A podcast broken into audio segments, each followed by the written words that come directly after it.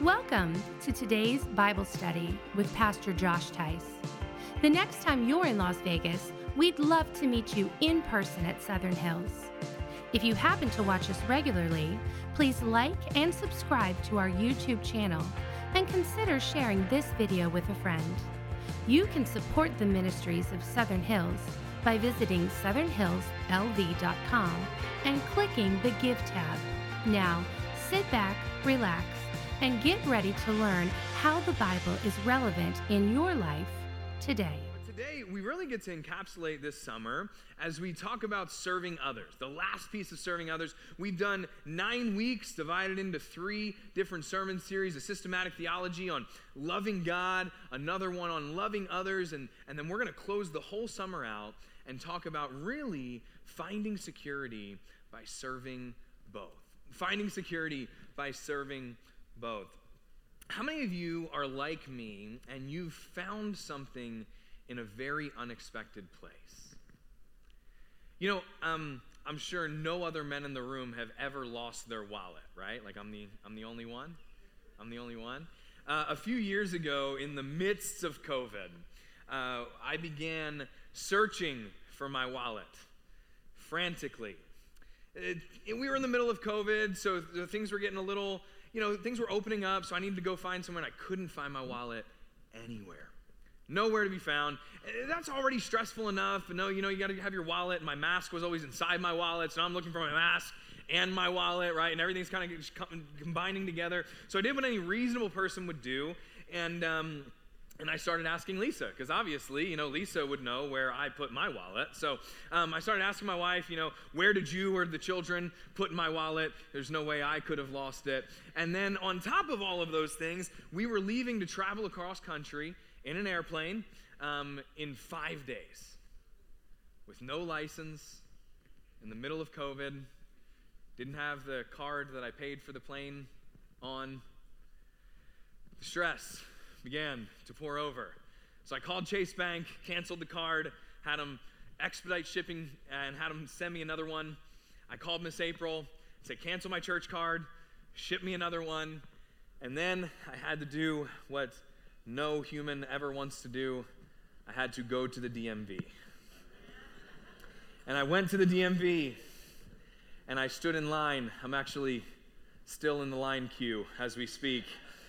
And, um, and I stood in line and I, I began uh, uh, searching. I finally got to the front of the line and I said, I need a license. Can you get me a license? I had a picture of my license. I printed out, so I, you know, brought my eight and a half by 11 sheet up and was like, this is me. Can you print this on a card? So they let me in the airport. They're like, oh, sir, we'll get you a temporary license. And I said, great. When will my real license come? Because I was reading online and it was a little shaky on whether the airport would let me in with a temp license. and they looked at me and they said, You know, well, sir, it'll be here in eight to nine years. Um, at least that's what it felt like. And so uh, we began to do these things, and, and, and, and I start, okay, I'll take the temp license, I'll take my big picture, I'll take all of the new and fresh credit cards. I definitely don't look like I just stole somebody's identity. It's fine. Um, so I went to the airport, or I, I was planning on going to the airport that way, and, and the worry was coming in the back of my head. I was like, well, you know, the people of Las Vegas are, are really nice. They'll, they'll, probably let me through. What I'm really worried about is if I get through and fly into Philly, like I have to go to Philadelphia Airport, the city of brotherly love, where I grew up, to where there's no brotherly love. So um, I'm going to get stuck in Philadelphia, and, and, then I'm going to have to call Fred and be like, hey, I have to extend my vacation for a year while me and my wife and children walk across the whole country and get back. And, and lo and behold, the day before the trip, I'm starting to pack, and I open the trunk of my car. And I go to put in the bag, and my wallet is right there. Right in the trunk of my car. I mean, I scream like I am a 10 year old girl that just saw a spider for the first time. I am so excited.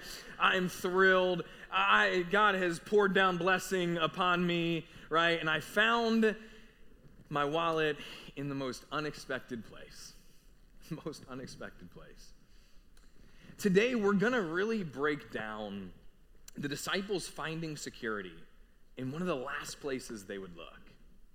We find all of this in, in Mark chapter 10, and we're going we're gonna study 10 verses in Mark 10, 35 through 45. This is what Mark 10 says in verse 35, if we could throw that on the screen. And James and John, the sons of Zebedee, sons of thunder, can't get the new Thor movie out of my head, came up to him and said to him, Teacher, we want you to do for us whatever we ask of you. And he said to them, What do you want me to do for you? And they said to him, Grant us to sit, one at your right hand and one at your left, in your glory. And Jesus said to them, You do not know what you are asking. Are you able to drink the cup that I drink, or be baptized with the baptism with which I am baptized? And they said to him, We are able. We are able. You know, a lot of times when we study this passage, and, and uh, rightfully or wrongfully, we look at James and John and we think, How prideful! Man, that's so selfish. How could they just be thinking of themselves? I mean, how like degrading of others, not to think of others or the possibility of them sitting at the right and left hand of Jesus.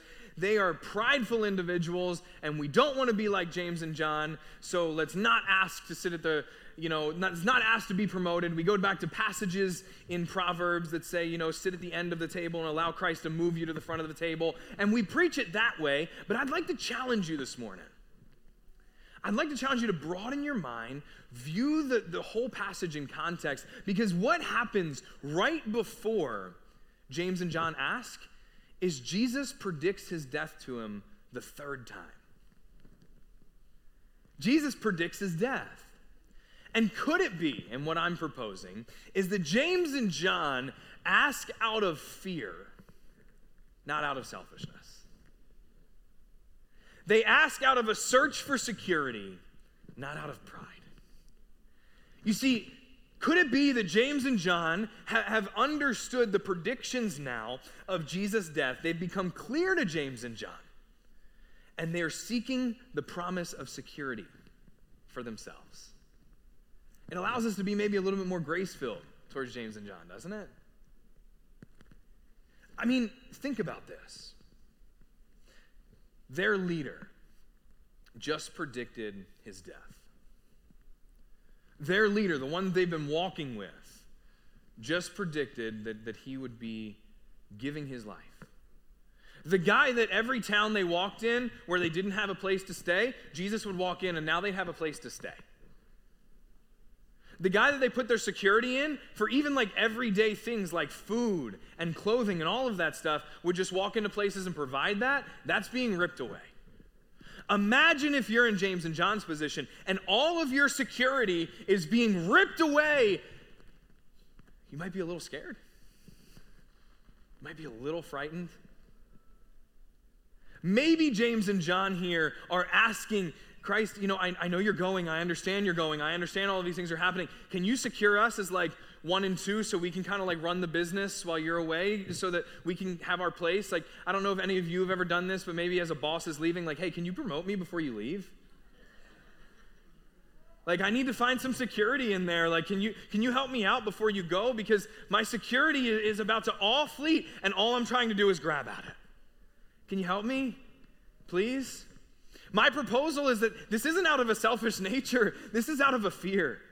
Fear drives us to realize that what we're relying on is our own comfort and control rather than the security that Christ provides for us. and as these two disciples are asking for their security, what happens in the mind of the other disciples?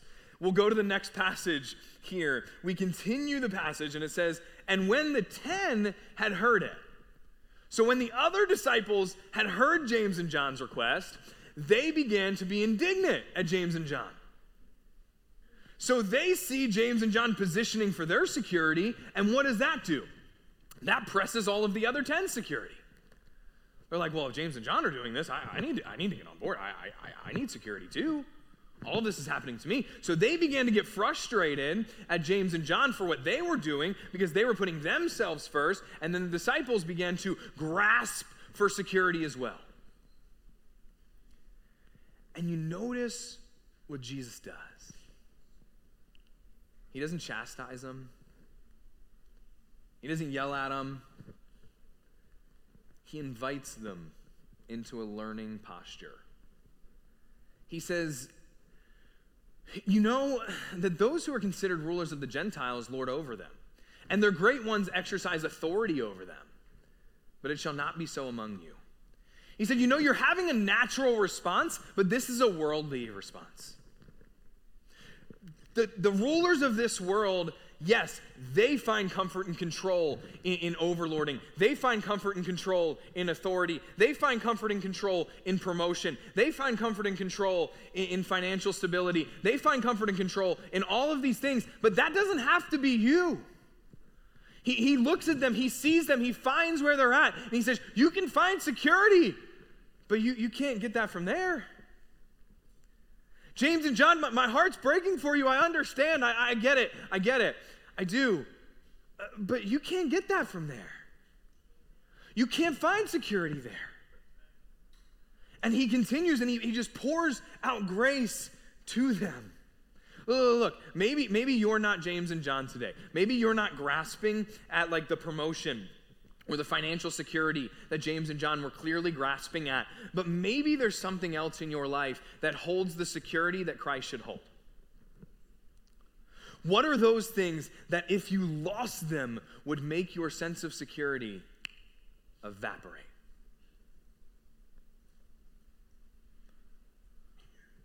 We're Las Vegans. I'll make the bet that there's something in your life that if it went away tomorrow, your sense of security would evaporate. Maybe for you,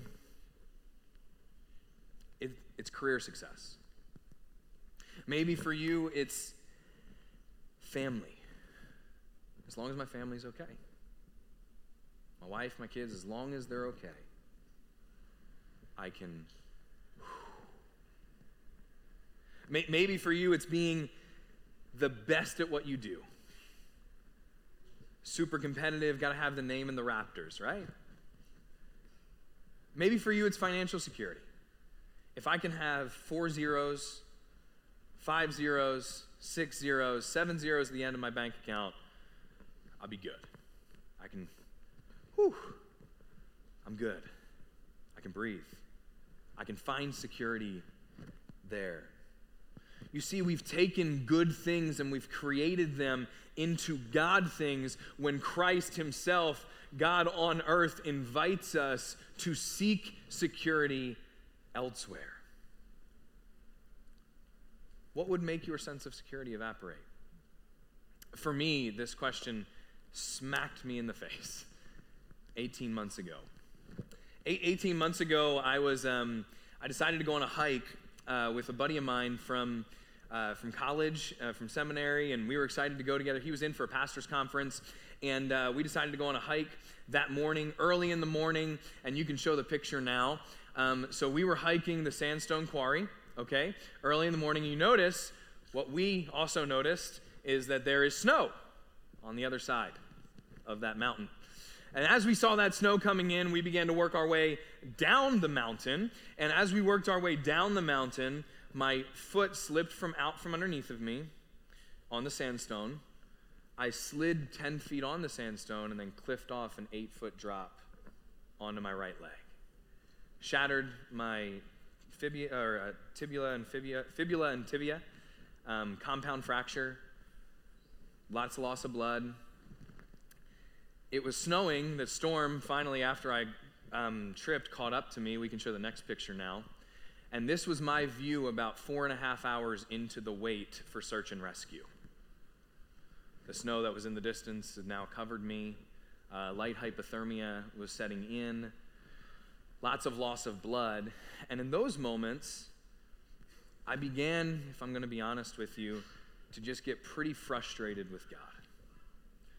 God, why would you do this? Not to me, but to Lisa like, how could you do that to Liam and Eva?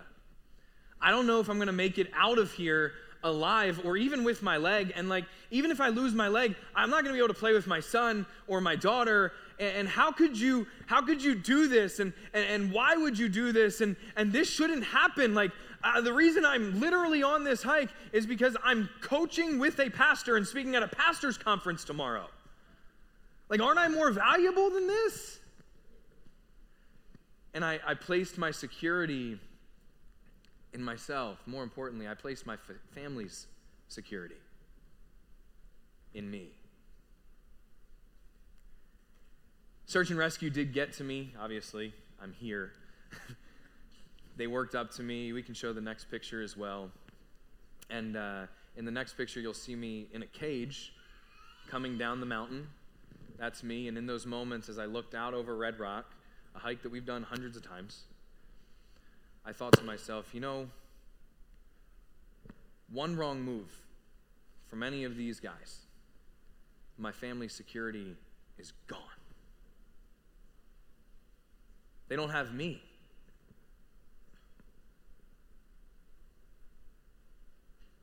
Lord, they only have you. And like, I'm who you use to provide, right? And I'm who you use to protect. And, and I'm who you use to, to, to, to give them security. And, and one wrong move is I'm in the cage and I tumble down, and that's it. This battle didn't, wasn't won after they got me down, and, and they did. You can show the next picture of these heroes carrying me now um, into the ambulance. And this, this battle wasn't won there. Uh, six weeks later, I had my second surgery, and um, rehab began to take place, and I couldn't help but think and, and wonder God, why would you take that? from me, my sense of being able to provide for my family, my sense of security over my family, my wife's sense of security, my kids' sense of security. And as I began to, to seek counsel and as I began to spend more time in God's Word, I heard the whisper in my ear of Blake, I'm not trying to take their security, I'm trying to give them and you security in something far better. You see, what, what Christ was teaching me in my life was your security is in me, and you have to give me your family. Your security is found in me, and you have to give me your family. Your security must be found in the Savior. And as we continue down the passage, Christ invites them into this beautiful security. And then he says, If you find security in me, your life will be different. But if we don't, we will experience the inevitable disappointment that comes after placing our security in things that aren't Christ. The inevitable disappointment expresses itself in numerous different ways. We become frustrated with the item we've placed security in. How dangerous is that if that item is your spouse? You'll begin to resent them we begin to express that security, if it's in something else, by frustration with ourselves. We begin to feel emotions of inadequacy, frustration, disappointment, anxiety, stress. It could express itself in a frustration with others. We begin to blame others. We ruin and create toxic relationships all around us because we're not secure in our Savior, so we begin to express that to others. But this is what Christ invites them to at the end of this passage. He talks to them about, yes, the Gentiles, they find they find security there. This is where you can. But whoever would be great among you must be your servant. And whoever would be first among you must be slave of all. For even the Son of Man came not to be served, but to serve, and give himself, or give his life as a ransom for many. What does Jesus say to these disciples who are seeking security through control? What does Jesus say to you that's seeking security through some form of expression other than Jesus? He said, Your security will be found in your service to the Savior. Our security is found in our service to the Savior. That seems so backwards. The Bible tells us you want to get ahead? Serve. You want to find peace? Serve. You want to find joy? Serve. Our life is expressed through service, and there's tons of volunteers in the room, and we may serve on a Sunday, and we may give ourselves partly during the week, but are we giving our every day and every moment and every piece of our life to Christ in service. He says, This is the example I set forth of you. He specifically uses the phrase, Son of Man, in your small groups this week. Please explore that phrase. It has so much depth and so much purpose. And quickly, what he is saying here is, the man that God sent, the God man, has give and come to serve his people. This is how I find purpose. This is how I find peace. This is how I find rest. This is how I find joy. This is how I find completeness in my service. We find security in our Savior through service to our Savior. Will you give your life in service? I didn't want this sermon just to be a, an exposition of a passage. I wanted to give you some practical ways, as Pastor Caleb put it, some shoe leather Christianity to put on and to be able to walk in. So, as we've made the argument this morning that we find security and service through the Savior, I'd like to invite you to see three ways that Christ expressed his service in his life and how we can mirror those ways. Number one, Christ gave his life in service by serving his large circle, or the church. By serving his large circle, or what we call it is the church. Christ gave himself to his large circle. Oftentimes, we see all throughout the New Testament that Christ would get away on a boat and teach. He'd get on the Mount of Olives and teach. He would go to different places and teach, and he would express his gift and give his gift to the church. Happened numerous times. Disciples also did the same thing, and numerous gifts were expressed to what I would call the large circle or the church, the global church. And Christ would give his gifts to the church. This is one of the ways that we can give our life in service to Christ. Give our lives to what he gave our lives or his life to. That's in service to the church, specifically your church. Last week, to have just a moment of honor, I know we already did, we had 30, 40 volunteers that gave their gifts, gave practical ways to be able to help the church, our church, move forward, the global church move forward. You have no idea the impact that just that little craft table could have made in somebody's heart to move them to Jesus. You have no idea when you just say, God, I'm available, use my gift for the church, how that little snack table will move the heart of that five year old to accept Christ. We have no idea how our impact when we're available will affect the church and influence the church, but we do know that Christ spent his life in service, first and foremost, to his large circle, the church. He also did it to a second circle. He did it to a second circle. He served his group. He served his group. Now, after Jesus would teach, oftentimes Jesus would get away and his disciples would come to him and kind of be like, So, what does that mean? And they would break down the message that Christ had. They would walk with Jesus and he would begin to explain to them what happened in the message, how they can grow deeper. They would begin to sharpen one another. He would begin to pour into and invest in a smaller group of people. Christ gave his life in service not only to the large group, but also to what I would call the medium circle, or for us, the small group. You see, there is security that is provided inside of service that's funded through the community. And as Christ encircles us with community and provides us community, he's urging us to go deeper and deeper in his word and study in his word. What we're doing when we find in group, what we're doing as we serve in group is it doesn't look like what Sunday morning service might look like to where we're stacking chairs or we're doing these individual things. It looks like us pouring our spiritual life into another and then pouring it back to us. And as we invest in others, they invest in us, and the group as a whole grows. There's some pictures up here. You probably recognize a few people. This is from my friend AJ's group. You know AJ because he stands over there after the next, or at the next step banner after every service to help with next steps, to plug you into groups. This is one of the 40 or 50 small groups that happen all throughout the year at Southern Hills. I love these pictures specifically because you see it happening in all different settings and locations, right? Some are in church, some are at restaurants. I have pictures of small groups taking place in coffee shops. It's a beautiful place to be able to say, hey, my life is given to service not only at the large circle level, but also at the medium circle level. I'm allowing it to influence and impact my life to express itself in a small group community.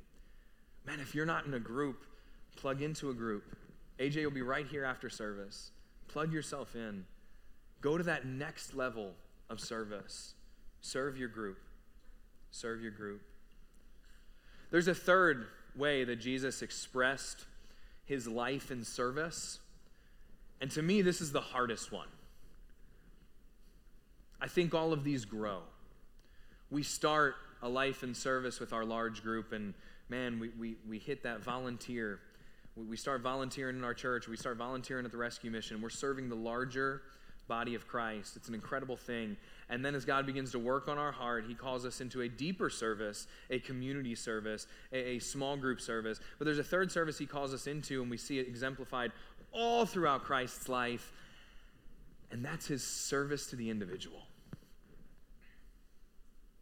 It floods my mind. I, I can't help but think of the woman at the well as Jesus steps aside. Matthew in the tax booth. All of Capernaum is fluttering around Matthew.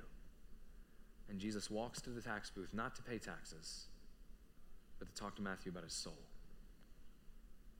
The woman at the well, Matthew, Zacchaeus, the individual, Peter on the boat, you when he saved you. Christ steps out and serves at a deeper level when he serves the individual. We, we see this exemplified all throughout Scripture in Christ. We see this exemplified in Peter and in Paul. We see this exemplified all throughout Christendom. And my fear is not enough of us are taking the challenge to step into individual service. And here's the reason why. My friend Steve puts it this way He says, Anyone can count the numbers of apples on a tree but we have to fight hard to count the trees in an apple.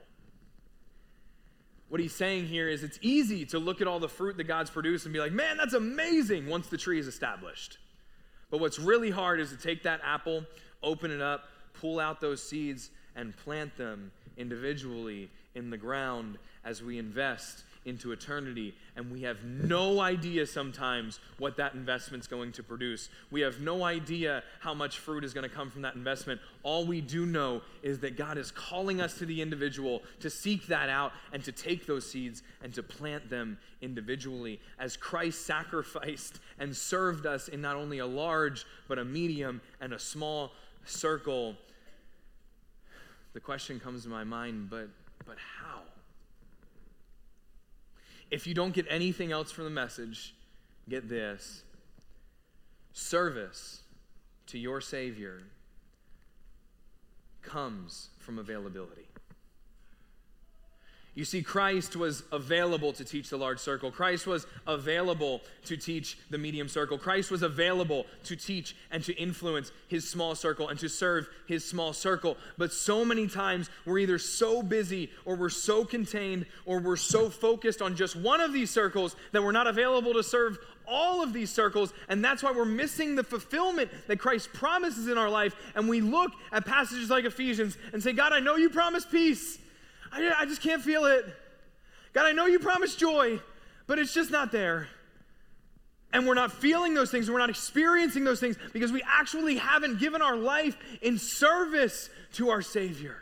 We're so thrilled and we're so happy for what Christ has done for us, but we forget to ask ourselves, so God, how do you want me to be available to you? And this is why we lack purpose. This is why we lack desire. This is why we, we lack fortitude is because we no longer are looking at our Christ for full satisfaction and saying, God, I'm available. We come and we, we look to receive and not to give. Serving is being available. Look, there's different seasons in service. Lisa and I just walked out of the diaper stage like two years ago. Still like the biggest win of my life. Um, we understand different seasons, having younger kids, having older kids, having being retired. I'm not questioning the season you're in. I'm asking you to question your availability to Christ in whatever season you find yourself. John Brodie was the 49ers quarterback in the 60s. All star, borderline Hall of Famer, won a ton of games. And towards the end of his career, John Brodie was asked to be the place kick holder and the field goal holder, as he was once a star quarterback. For those of you who aren't football people, I assume you at least know Charlie Brown. Okay? So if you don't know what the place kick holder is, it's what Sally was to Charlie Brown. Okay? This was John Brodie's new assignment. This was his job.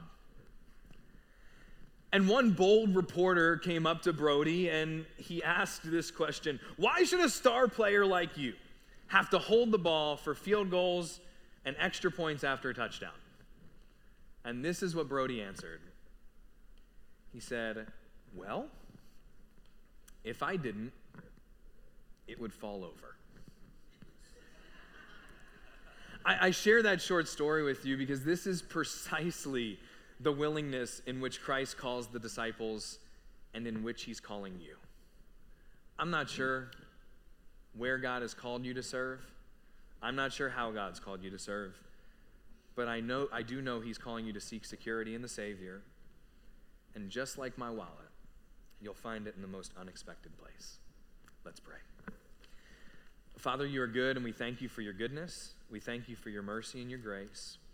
Lord, thank you for an opportunity to, to study your word, to spend time in your word, and to be together. Thank you for this church. And Lord, allow your word, not my words, but your word, to permeate the lives of your people in this place. It's in your son Jesus' name we pray always. Thank you for watching Josh Tice's most recent Bible sermon. If you think of someone who may enjoy this one, go ahead and send it or post it today. If you're ever in Las Vegas on Sunday, we'd love for you to stop by Southern Hills and see us in person. If you benefit from this virtual ministry, we'd also like to encourage you to support our gospel efforts by sending a donation to the ministries of Southern Hills. You can do so by visiting southernhillslv.com and clicking the Give tab.